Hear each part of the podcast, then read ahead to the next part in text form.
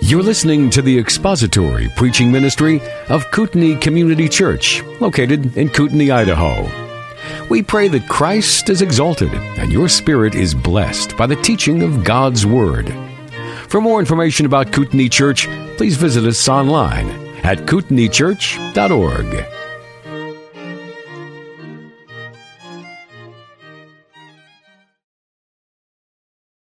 kootenaichurch.org. Your Bible should be open to the first chapter of Matthew. And let's bow our head before we begin. Our gracious Father, we desire that the clear teaching of your word might take precedent over and bring our hearts into submission to it. We pray that it would be, uh, that it would rule over our hearts and that our thinking and our theology, our practice might never be according to the dictates of our own conscience or mind or rationality or reason, but according to the clear teaching of Scripture. So we pray that you send your Spirit to be our teacher and our guide this morning, and may we receive joy and have our hearts filled with adoration as we joyfully submit to the teaching of your word. It is our desire, and we pray that it might be so here amongst your people for the glory of Christ our Lord. Amen. Matthew chapter 1, we're going to be taking a look at a familiar passage of Scripture this morning. Uh, this is, uh, we worked our way through this, Matthew chapter 1 uh, as a family about four weeks ago. We started going through the book of Matthew, and we have a little uh, a little rotation in our family that once we finish studying a book or reading through and looking at a book together, we the next kid in line, age-wise, gets to determine what the next book is going to be. So. At the rate that we go through books, you can probably guess that each kid gets to pick basically one book in their lifetime that they we get to go through before we end up they end up leaving the home.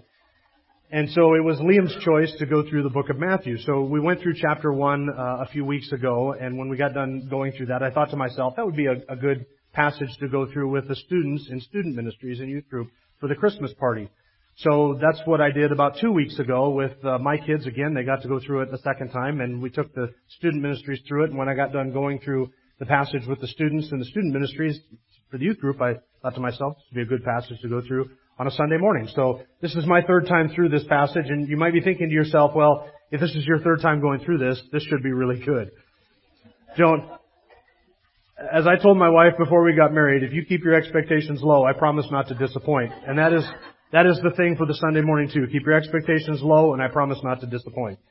This is a familiar passage of scripture, and since we don't have the benefit of having gone through a lot of the themes and the introduction and sort of setting up the context, I, I need to do that with you because uh, we're going through John and not through Matthew. And uh, the, the intention and the goal of every gospel writer is unique and it's different. And so I need to kind of give you a few things to sort of set the context before we jump in at verse 18 of chapter 1. Let me give you a few, a few things to keep in mind. First, Matthew is one of two gospels that give an account of the birth of our Lord. One of two gospels. The other one is Luke, and that's the familiar passage uh, in Luke chapter 2 Mark does not give an account of the birth of the Lord, and neither does John, each for their own unique reasons. But Matthew and Luke do. And the genealogies, and by the way, there are only two gospels that give genealogies of the Lord Jesus. One of them is Matthew and one of them is Luke. And that is, each genealogy reflects the unique emphasis of each of the different, of those two gospels. The second thing to keep in mind is that Matthew is demonstrating Jesus' messianic credentials. He's demonstrating the messianic credentials of Jesus. And Matthew has a unique uh, perspective compared to all of the other four Gospels. And you could say that about all four of the Gospels. When Matthew writes, Matthew intends to show us that Jesus is the son of David, a descendant of Abraham, that he is a Jew, that he is the rightful heir to David's throne, that he is the king of Israel, and that he is the Messiah, that he is the one that the Old Testament anticipated, that he is the fulfillment of the Abrahamic covenant, that he is the fulfillment of the covenant made to David, and that he, as a descendant of David, has a rightful, uh, a rightful claim to the throne of David as the king of Israel. That's Matthew's goal. And you see that even in the genealogy that Matthew gives. If you read through the genealogy in chapter 1 verses 1 through 17, you see that Matthew traces Jesus' lineage from Abraham through David down to Joseph, uh, and to, through Joseph legally, that's the legal descent of Jesus but he traces it through David in order to show that this one who showed up and claimed to be the Messiah had a rightful claim to the throne of David, that he was in fact a descendant of David. So Matthew portrays Jesus as a king. That's Matthew's unique vantage point. And all that he records, the teachings, the, the fulfillments of scripture, and all of that is intended to show to his audience that this is the king of Israel. Mark has a little bit of a different perspective. Mark portrays Jesus as a servant. So when you read through the Gospel of Mark, you see the word immediately all the time. Jesus went here and he did this immediately, and he went here and he said this immediately, and this happened immediately. In Mark's Gospel, Mark portrays Jesus as the humble servant who came to do everything the Father gave him to do, to serve the Father, to serve other people. So in Mark's Gospel, Jesus is the servant. Luke portrays Jesus in his manhood, which is why Luke in his genealogy traces the lineage of Jesus back from Joseph through, legally Joseph, not physically, you understand that, um, from Joseph through David to Abraham, through Abraham, all the way back to Adam. Because what Luke is intending to show us is that this one, Jesus of Nazareth, was himself rooted in humanity. His lineage goes all the way back to the very first person, Adam. That's Luke's intention. And so Luke emphasizes the humanity of Jesus. And John, as we have seen, emphasizes the deity of Jesus. So that on every page, in every discourse, and in every miracle, and all of Jesus' teaching, in everything that we see in the Gospel of John, we have seen that this one is the Son of God. He is the great I am, equal to the Father, co-substantial with the Father, co-eternal. He pre-existed. He is the Son of God. He is God the Son in His full deity. So you can see how each of these kind of gives a different perspective on the person of Christ. In Matthew, he is king. In Mark, he is servant. In Luke, he is man. And in John, he is God. So we can say of Jesus Christ that he is the God-man who is the servant king. See how all of that comes together? That is a perfect portrayal of the Lord Jesus Christ. So in the Gospels, we have four, not contradictory, but complementary viewpoints on the person of Jesus. And you look at, they're, they're not contradicting each other, they're not competing with each other, they are looking, as it were, at, at like a precious jewel viewed from four different vantage points, and you see a different element of beauty every time you look at it. That's how the gospel writers see the Lord Jesus.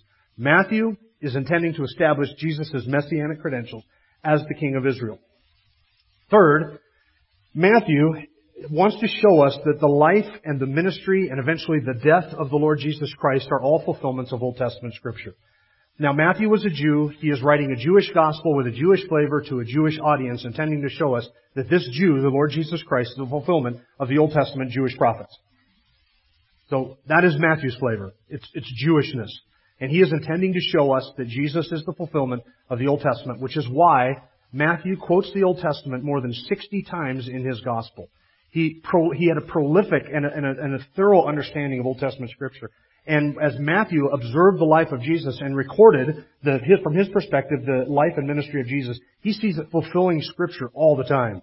And you see all these scripture, uh, scriptural quotations in Matthew when Matthew records it and our translations capitalize the references to the Old Testament. I just want to point out to you a couple of them just surrounding the birth and early life of Jesus. In chapter 1 verse 23, you'll see that Matthew quotes Isaiah the prophet from Isaiah chapter 7 verse 14 when he says, Behold, the virgin shall be with child and shall bear a son, and they shall call his name Emmanuel, which translated means God with us. Down in chapter 2, verse 6, Matthew quotes Micah 5, verse 2 in reference to the fact that the Savior, the Messiah, would be born in Bethlehem. And you, Bethlehem, land of Judah, are by no means least among the leaders of Judah, for out of you shall come forth a ruler who will shepherd my people Israel. And that's Micah 5, verse 2. Down in chapter 2, verse 15, you see the reference there to a passage in Hosea where Matthew quotes Hosea, out of Egypt I called my son, referring to that scripture being fulfilled when Joseph was told to flee to Egypt to escape the wrath of Herod. And then Herod, of course, coming in and not finding Jesus, but killing all of the children two years old and younger. Matthew quotes down in verse 18 a passage from Jeremiah about the weeping of the women. A voice was heard in Ramah, weeping and great mourning, Rachel weeping for her children, and she refused to be comforted because they were no more. So you see what Matthew is doing there? We have four quotations even in the first two chapters of Matthew's Gospel. And we see Matthew quoting, seeing, uh, portraying Jesus as quoting Scripture. We see Matthew quoting Scripture to show that what Jesus said, what Jesus did, and all that happened to him were all fulfillments of the Old Testament. So that's Matthew's emphasis. He wants to establish for us and prove to us and to any Jews who might be expecting their Messiah that this one who has come is in fact the fulfillment of all of the Old Testament prophecies and predictions. He is the fulfillment of all of the Old Testament types and shadows. He is the fulfillment of all of the Jewish hope and expectation for a Messiah. He fulfills it all. That's Matthew's goal. Now, we're going to be looking at specifically the prophecy given in chapter 7, verse 14 of Isaiah that Matthew quotes in verse 23. We're going to also be taking in all of this context beginning at verse 18. We're going to go all the way through the end of verse 25 this morning. And we're going to see the virgin, virgin birth presented in Matthew from three different vantage points or three different, uh, three different emphasis in this passage, and all three of them are here. We're going to see the virgin birth as a historical event, as a redemptive event, and as a prophetic event. It is a historical event, it is a redemptive event, and it is a prophetic event. And all three of those are borne out in this passage. So, let us begin at verse 18. We'll start working our way through the entire passage. Verse 18, let me get back to Matthew chapter 1. Verse 18. Now, the birth of Jesus Christ was as follows. When his mother Mary had been betrothed to Joseph, before they came together, she was found to be with child by the Holy Spirit. Now, I need to stop here for just a moment and set up a little bit of context and explain what is going on here. The first thing I want you to observe is that what Matthew is recording here is recorded as if it is literal historical fact. Matthew is not transitioning from a genealogy, verses 1 through 17, which any Jew would have been able to go into the temple and verify whether the lineage was true or not. He wasn't transitioning from a genealogy and literal historical record of people living and dying and begetting now to some myth or fantasy or mystical thing or some legend that he borrows from pagan sources or pagan mysticism. Matthew records this as if it is literal historical fact. The birth of Jesus Christ is as follows. And what follows is a historical narrative. This is historical fact. Matthew is not borrowing from Greek mythology. He's not borrowing from legend. He's not creating this out of thin air. He's not inventing this to make more out of Jesus than we should make out of him. Matthew is recording for us what literally happened in history as it unfolded and as it happened. The birth of Jesus Christ was as follows. When his mother Mary had been betrothed to Joseph, and you'll notice that J- Joseph is not called the father of Jesus in this passage. In fact, nowhere in scripture is Joseph called the physical father of Jesus. Anywhere. Jesus is referred to as Joseph's son because Joseph took Jesus as his own child and raised him as such and adopted him as it were. But he was never, he is never called the physical uh, father of Jesus. But Mary is the physical father of Jesus, which is why Matthew can say of Mary that she is the mother of Jesus. When his mother Mary had been betrothed to Joseph, before they came together, she was found to be with child by the Holy Spirit. Now this betrothal is something different than what we think of in terms of an engagement, uh, an official engagement. Let me describe to you the differences between how Jews treated and viewed marriage and the process and how we, well, I don't need to explain to you how we treat and view the process of marriage and engagement because we're familiar with that, but you may not be familiar with how the Jews did. R.T. France, in his commentary on the Gospel of Matthew, writes this, quote, in Jewish law, betrothal, which lasted about one year, was much more than our engagement. It was a binding contract terminable only by death, which left the betrothed a widow, or by a divorce, as for a full marriage. The man was already considered the husband, but the woman remained in her father's house. The marriage was completed when the husband took the betrothed to his home in a public ceremony. So this would take place over a long period of time, usually a little bit more than a year, or around a year, and a Jewish marriage would happen in two phases. Here's how this would work out. First, there was the betrothal of the, of the husband and the wife, the betrothal. So it's kind of like engagement, but far more serious uh, and far more binding. The betrothal was often worked out between the parents of the groom and the parents of the bride. And it was often worked out without consulting either the bride or the groom. So it was in an arranged marriage, which, to be honest with you, I've been warming up to in recent years, the idea of an arranged marriage. There was a dowry that was paid by the groom's, uh, to the groom's family by the family of the bride. And this dowry would be taken by the bride's family in payment for their daughter as a bride. I've been warming up to that idea as well in recent years, though I'm somewhat split on it, as you can well imagine. When I think of my daughters, I think it's a good idea. When I think of my sons, I don't think it's all that good of an idea. And then I think of my next daughter, and it's a good idea. And then I think of my youngest son, and it's not such a good idea. So I'm a little bit back and forth on that as well. Though I have to say that, though I have to say that I do think that my daughters are far more valuable than anybody else's daughters. So if we had a dowry system, I think I would come out to the plus on that arrangement. So the dowry was paid by the the wife's the the the, the bride's family, uh, dad to the groom's father. This was considered a down payment on the relationship and the betrothal. When that happened, the bride and the groom were considered, for all intents and purposes, married, but there would be no physical contact between them. So the marriage was not consummated with any kind of physical intimacy. This, there would then be a break, a period of time of several months most likely close to a year, during which the bride and the groom would not see each other. They would have no physical contact. They would have no social contact. They would be isolated from one another. The, the wife, or the, the, the bride to be, she would stay in her father's house uh, there, and the husband would go away and he would prepare for her a place. And then he would come back to get her. There would be a public ceremony, an exchanging of vows and a public ritual. There would be a wedding feast, and then the husband would take, the, the, the groom would take his new bride back to the place that he had prepared for her. And there, and then only, would the marriage ceremony and, and betrothal be consummated. Now, to break off that betrothal was considered as, as tragic and as severe as a divorce or a death. That was the only thing that could, could break a betrothal in the Jewish custom. You didn't just say, well, you know, the ring doesn't fit and give it back. The purpose of that period of time between the betrothal and the actual wedding ceremony, the period of that, the purpose of that period of time was to demonstrate the purity of this woman. Right? To make sure that she had not been involved with anybody prior to the engagement. To be sure that she had, was not involved with anybody during the engagement. And if there had been any impropriety before this, this would become manifest during the betrothal period of time. Now you can see how the Jewish custom of betrothing and marriage is very similar to what we see unfolding in God's redemptive plan. The Father gave to the Son a people chosen for Him by the Father, gave those people to His Son without consulting you and I. He chose us in Christ before the foundation of the world. He arranged this, the Father did. The Son came into the world to pay the price for His bride, the church. What was the price that He paid? His own blood. He died on behalf of his bride. That was the price that he paid. Then he left to go and prepare a place for us. And he will come again and what? Receive us unto himself, that where he is, there we may be also. And everlastingly so. And do you see how what God has done in redemption is, is portrayed in that picture, in that Jewish picture of the marriage ceremony? How beautiful that is, and how lovely that is. And so we are now in that time when we are waiting for the, the bridegroom to come back and to receive us unto himself and to take us to be where he is, to the place that he has prepared for us, as he promised in John chapter 14 before he left.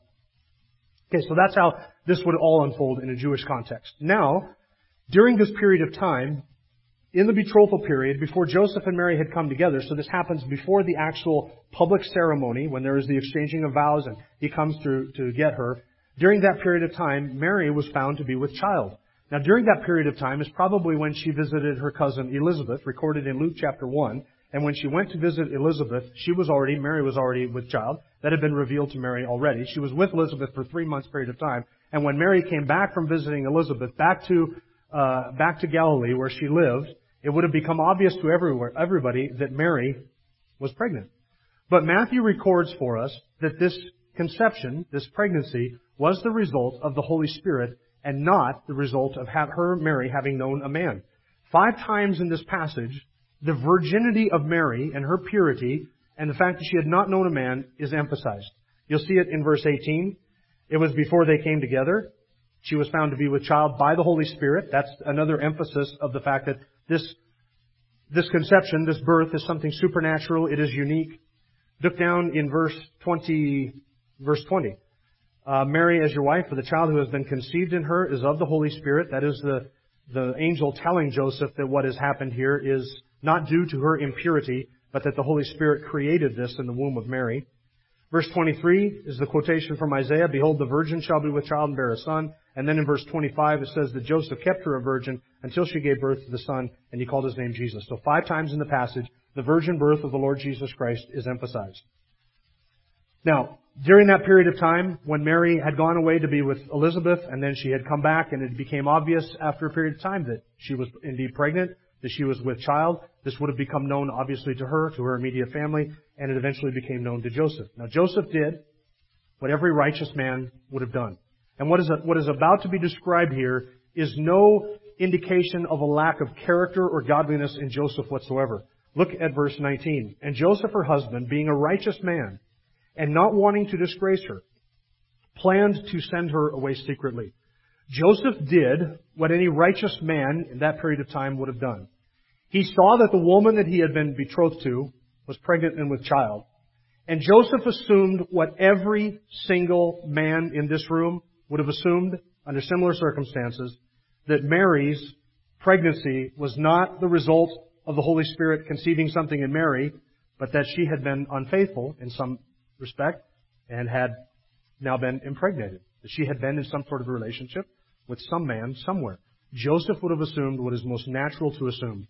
And notice the scripture says he was a righteous man, and so he was going to put her away, and that's the word that is often translated in the New Testament for divorce. He was going to divorce her. He was going to give her a certificate of divorce and do what he had every right to do when he found that his bride to be had been unfaithful. That is, to cancel the betrothal uh, ceremony, the betrothal agreement, and to basically divorce her and put her away. That was what he had a right to do, and that is what he was going to do, because he assumed what all of us would assume and what was proper to assume. He was a righteous man. He's not doing this because he is vindictive. He's not doing this because he is bitter. In fact, he is doing this because, doing this this way because he loved Mary. He did not want to disgrace her publicly, so he was going to put her away privately, meaning he was going to divorce her with no fanfare. Now, in that culture, in that context, Joseph could have gone to the elders of the city and made this a public issue. He could have he could have uh, uh, published this to the entire city or village if he had wanted to, and said, "I have betrothed this woman, and and we inked a deal, her parents and my parents, and this was supposed to be what it was, and we have not come together, and yet here she is, she is pregnant." And you could have publicly divorced her and brought charges against her, which under Old Testament law, Mary could have been stoned for her infidelity and her impurity, for her activity, because in that context and in that culture, they valued sexual purity. Now, you may think that this is, is prudish and that this is archaic and this is puritanical and it's horrible. But listen, if I had to choose between our culture, which is so ripe with sexual immorality and perversions of every kind, where people think of nothing but satiating their own lusts, if I have to choose between that and the culture in which Mary and Joseph lived, I would choose the culture in which Mary and Joseph lived a hundred times to zero. They valued sexual purity. And so this, these were the, these were the parameters that were in place in order to, to give Joseph an out and to punish Mary had everything been what normally would have been under those circumstances, barring the virgin birth. And so Joseph was going to put her away secretly so that she wouldn't be stoned, so that she wouldn't be shamed. He was just going to back out. He was going to do so quietly. He had every right to publish it. He had every right to be public about it. But he was a righteous man, wasn't a vindictive man. He was a godly and a God-fearing man. And so he did what he did because the way that he did it, or he was intending to do so, because of his love for Mary. Verse 20. But when Joseph had considered this, behold, an angel of the Lord appeared to him in a dream, saying, Joseph, son of David, do not be afraid to take Mary as your wife. Don't be, don't be afraid. Don't fear that she has been unfaithful. Don't fear that what has happened here is any mark upon your character or upon her character. He was not to fear taking her as his wife. Uh, oh, verse 19. You'll notice that Joseph has called her husband, even though they hadn't come together yet. Why is that? Because in the betrothal period, he was considered her husband, even though they had not come together yet. Because the betrothal period and the betrothal arrangement was as solid and as significant as the marriage ceremony itself. It was all part of that. So Joseph could be called her husband, even though the ceremony had not taken place and he had not taken her to himself yet. Verse 20, but when he had considered this, the angel of the Lord appeared with a revelation, saying, Joseph, son of David, do not be afraid to take Mary as your wife.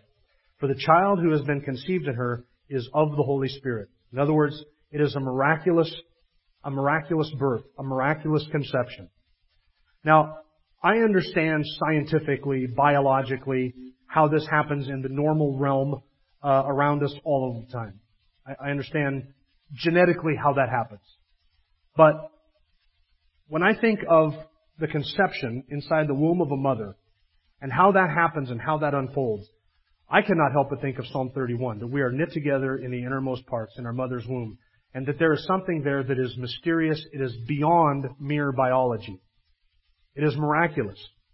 How one cell ends up producing hearts and brains and lungs and muscles and tendons and fibers and bones and all of that how one cell produces, and how does it know to do that? How, where is that programmed into the DNA of a single cell? How does that happen? How does that unfold? That to me is miraculous. Now it is no leap at all for me to understand that this type of, I, I don't want to call it miracle because it, It's not a, a suspension of natural law, but this type of supernatural, marvelous creation happens every day on this planet.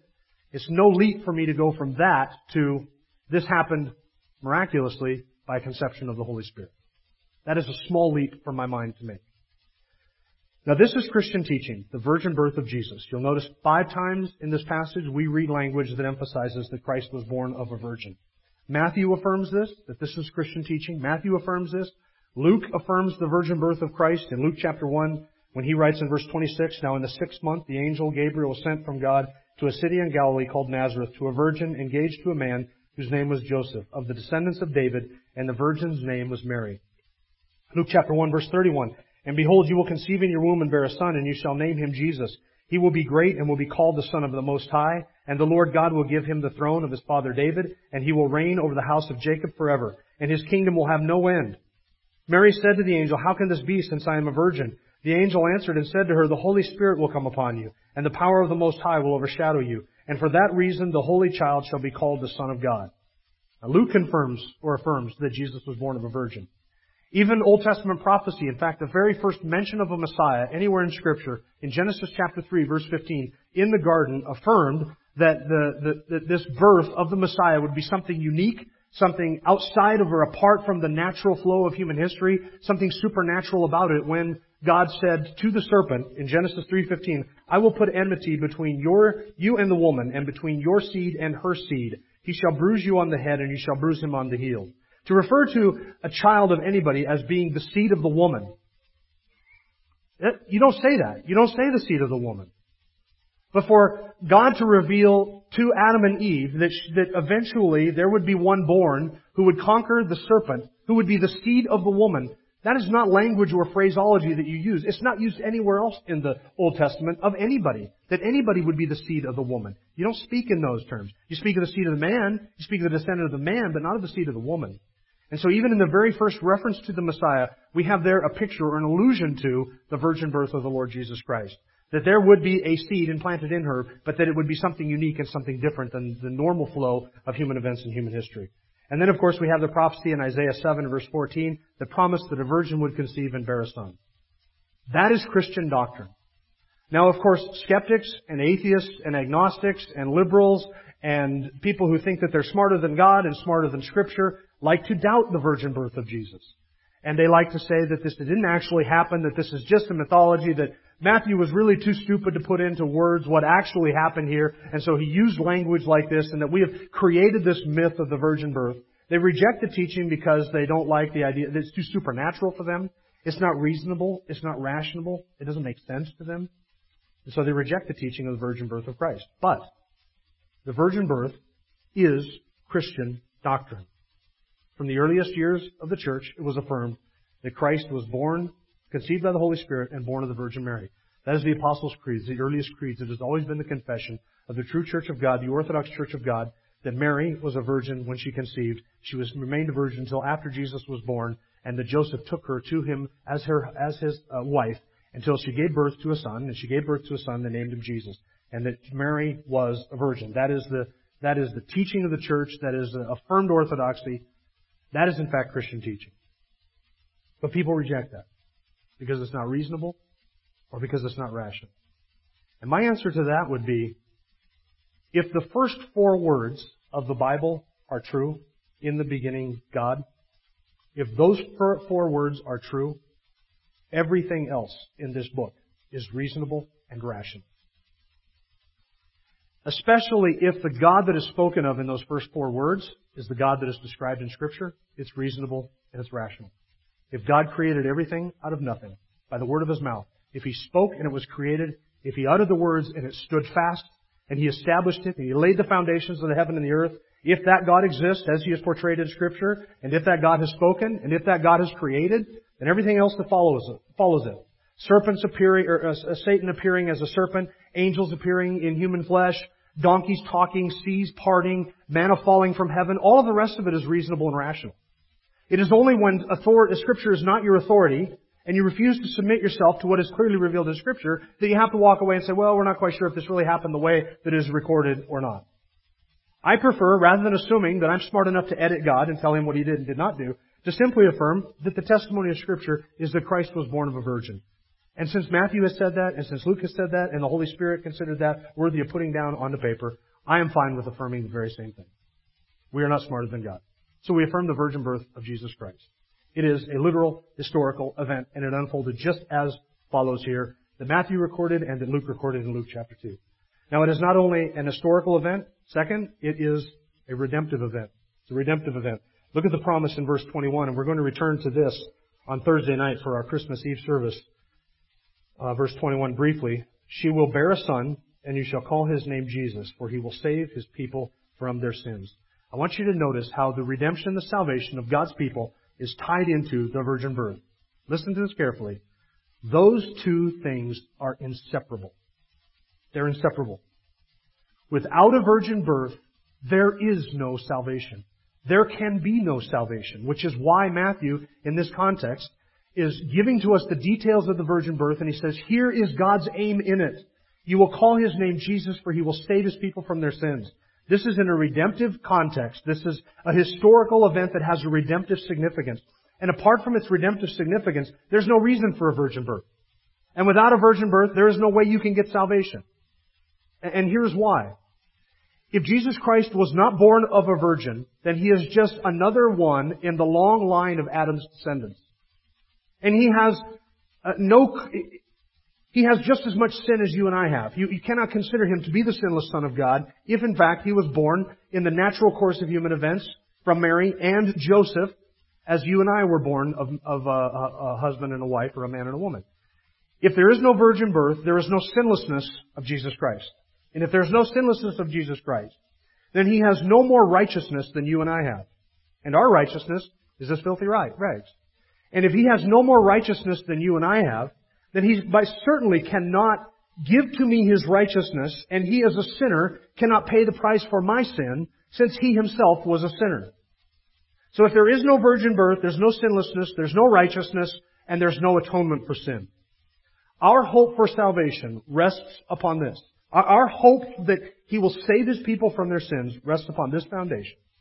That He was born of a virgin, He was the sinless Son of God, that He lived a righteous life, and He has righteousness to give to you and to me on the basis of faith. So that when I believe upon Him, He takes my sin to himself, and he credits me with all of the righteousness that I need to stand in the presence of God and be considered and counted blameless for all of eternity. There can be no exchange of my sin for his righteousness if there is no virgin birth.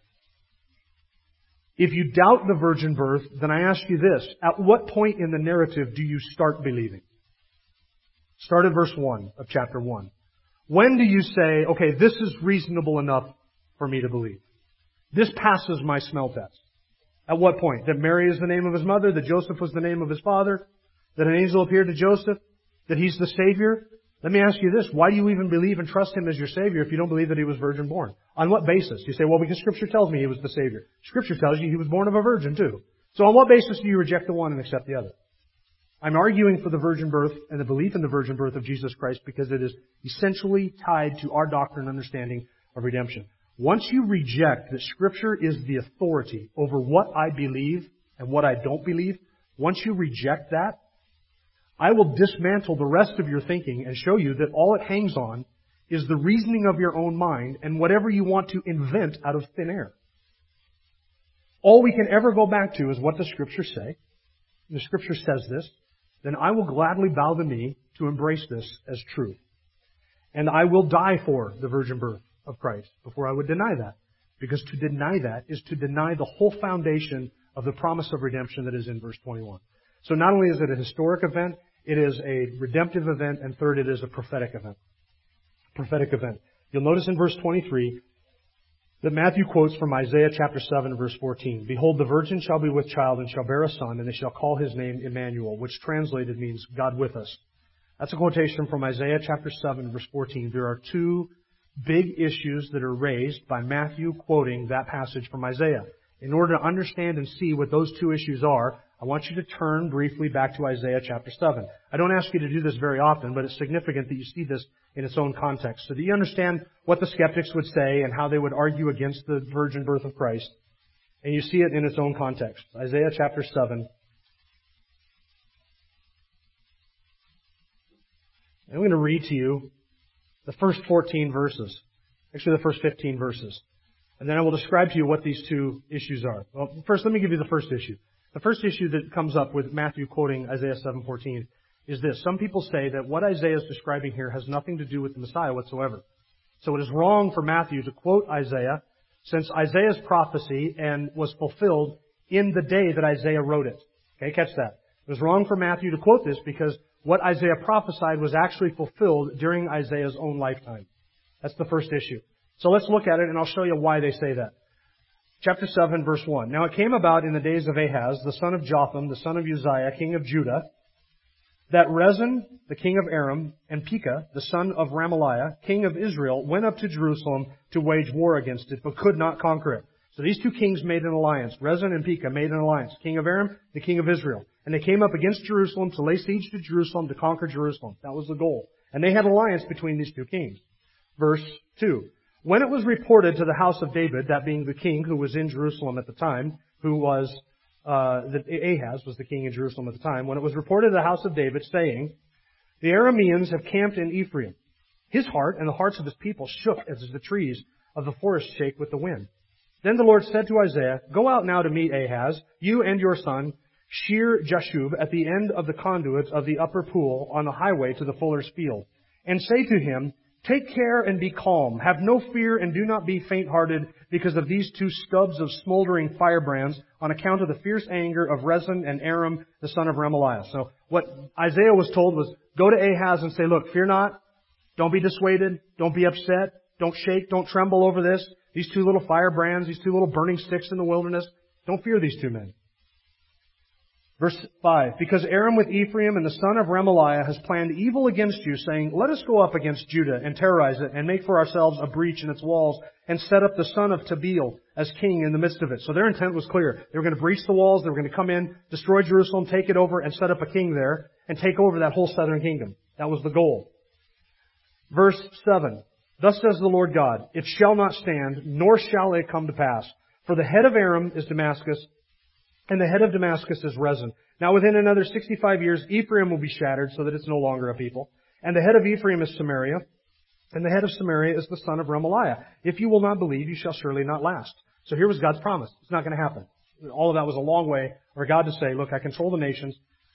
Ephraim's going to be destroyed within 65 years. You should not fear these two kings because what they have intended is not going to come to pass. So don't worry. Don't panic. Verse 10. Then the Lord spoke again to Ahaz, saying, Ask a sign for yourself from the Lord your God. Make it deep as Sheol or as high as the heaven. In other words, you want proof that what I'm saying is true? Ask for me a sign. I will do a miracle for you. I will give you some sign to evidence that what I'm saying to you is true. Make it as high as you want, as grand as you want, as low as you want, big as you want. Ask anything. Verse 12, But Ahaz said, I will not ask, nor will I test the Lord. Now that sounds righteous and godly, but that was not Ahaz's intention. Oh, I don't want to test God. That false humility. I don't want to assume that God can do this. I'll just, but he wasn't believing. And that's the point of the next few verses. Then he said, Listen now, O house of David, it is a too slight a thing for you to try the patience of men that you will try the patience of God as well. Right? Ahaz said, I'm not going to ask a sign, but he still was not believing, and God knew his heart. And so he says, It's too much that you would test me in this way. Verse 14, Therefore the Lord himself will give you a sign. Behold, a virgin will be with child and bear a son, and she will call his name Emmanuel. He will eat curds and honey at the time he knows enough to refuse evil and to choose good. For before the boy will know enough to refuse evil and choose good, the land whose two kings you dread will be forsaken. So here was God's promise. You should not fear these two men because, and here's the sign, a virgin would conceive and bear a son, and he will eat curds and honey, which was a sign that they were in a time of national distress because curds is congealed milk. So it's kind of like our cottage cheese, but not nearly as tasty because they didn't have refrigeration. So it was sour. And if you got to the point where you were eating curded milk. It wasn't like you went down to the lighthouse factory and you had a real delicacy. It was that you were eating something that this was the, one of the last things I could possibly eat. And wild honey. So they were eating these curds and these wild honey, meaning that provisions would be very scarce. This would be a time of national distress. Why? Because the two kings had come against the city. And so this is what people would be forced to eat and how they would be forced to live. But, he says, this virgin will conceive, and before the son who was born of her will be old enough to even choose good from evil the, these two kings and their land will be forsaken. And that's exactly what happened.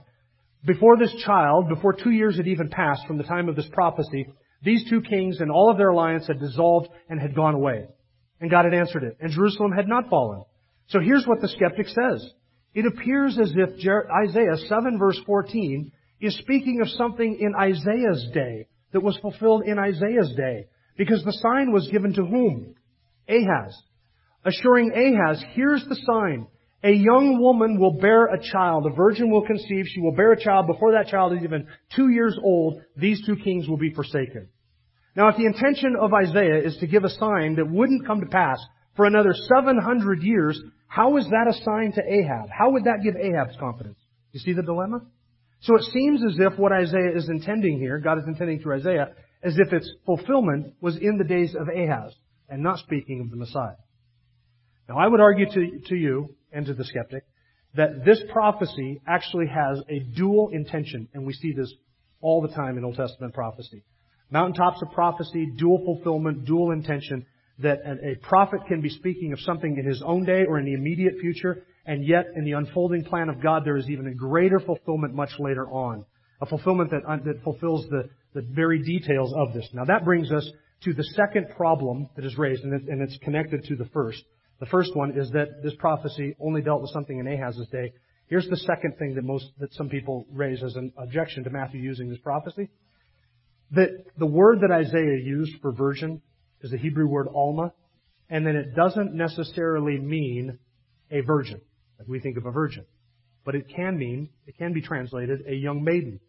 That it was just used to describe somebody who was sexually mature of marriageable age. And it didn't necessarily have anything to do with whether or not she had known a man. Now, when I was a brand new Christian and I was at Bible college, I met somebody who was a skeptic of the New Testament. And he said to me on one occasion, he said, you understand that the whole virgin birth thing never actually happened the way scripture said it happened. And I said, what do you mean by that? He said, well, Isaiah's prophecy, the word that Isaiah used there, it doesn't mean virgin. It doesn't mean a woman who's never known a man. It just means a young maiden. But Matthew saw that and he translated it virgin, so this whole thing kind of got caught up in the, the history of everything and you know, people just sort of adopted it and they created this myth of the virgin birth from a word in Isaiah that doesn't necessarily mean virgin. Now, I was a brand new Christian at the time. I had just found out that the book of Matthew even existed, let alone studying anything about that. And here was somebody telling me that Isaiah's prophecy used a word that doesn't necessarily mean virgin. And you know, it's true. It's true. The word Alma can be translated young maiden. And guess what? It can also be translated virgin. Just because a word can be translated some way doesn't mean necessarily translate it that way. It can be translated young maiden. Most of the time in the Old Testament, out of the seven times that the word is used, it can only mean virgin because of its context. So you determine the meaning of the word by the context in which it occurs. It can be translated young maiden and have nothing to do with virginity whatsoever. But most of the time that the word is used, it does refer to a virgin. Now Matthew, in Matthew chapter 1, when he quotes Isaiah chapter 7:14, He's writing not in Hebrew, but in Greek, and he uses the Greek word parthenos. And guess what the word parthenos means? It only has one meaning. Doesn't mean young lady, doesn't mean somebody of marriageable age. It has one meaning, and one meaning only. Virgin. So as Matthew looked back at Isaiah's prophecy, Matthew said, here is what the Holy Spirit intended in Isaiah. It was a virgin who would conceive and bear a son. And this is where we get a dual fulfillment. In Isaiah's day, there was a young, a young woman who bore a son, and he was called Emmanuel. And before he was two years old, those two kings in the alliance fell apart. But in the grander scope of God's redemptive plan, there was an even greater fulfillment of Isaiah chapter 7 verse 14, and it was the Lord Jesus Christ, who was born of a virgin. When she conceived and bore a son, and what she conceived was of the Holy Spirit. There is, this is a historical event, it is a redemptive event, and it is a prophetic event. So there's no need to doubt because of what skeptics say, who doubt the virgin birth of the Lord Jesus Christ. Mary was born of a virgin. Because it is a historical event, you and I can understand and know and believe and have confidence that what God has recorded in His Word is true. And we can bow the knee to it. And we can bow the knee of our reason and our rationalism and our human thinking to that truth. Because it is a redemptive event, in bowing the knee, we can have confidence that God is doing something through that event, that it is tied to the redemption of His people, that God will save His people from their sins because a, a Son of God was born of a virgin and He lived a sinless life so that He could die on a cross and provide righteousness for us and take our sin unto Himself and bear the penalty so that in believing upon Him we might have eternal life.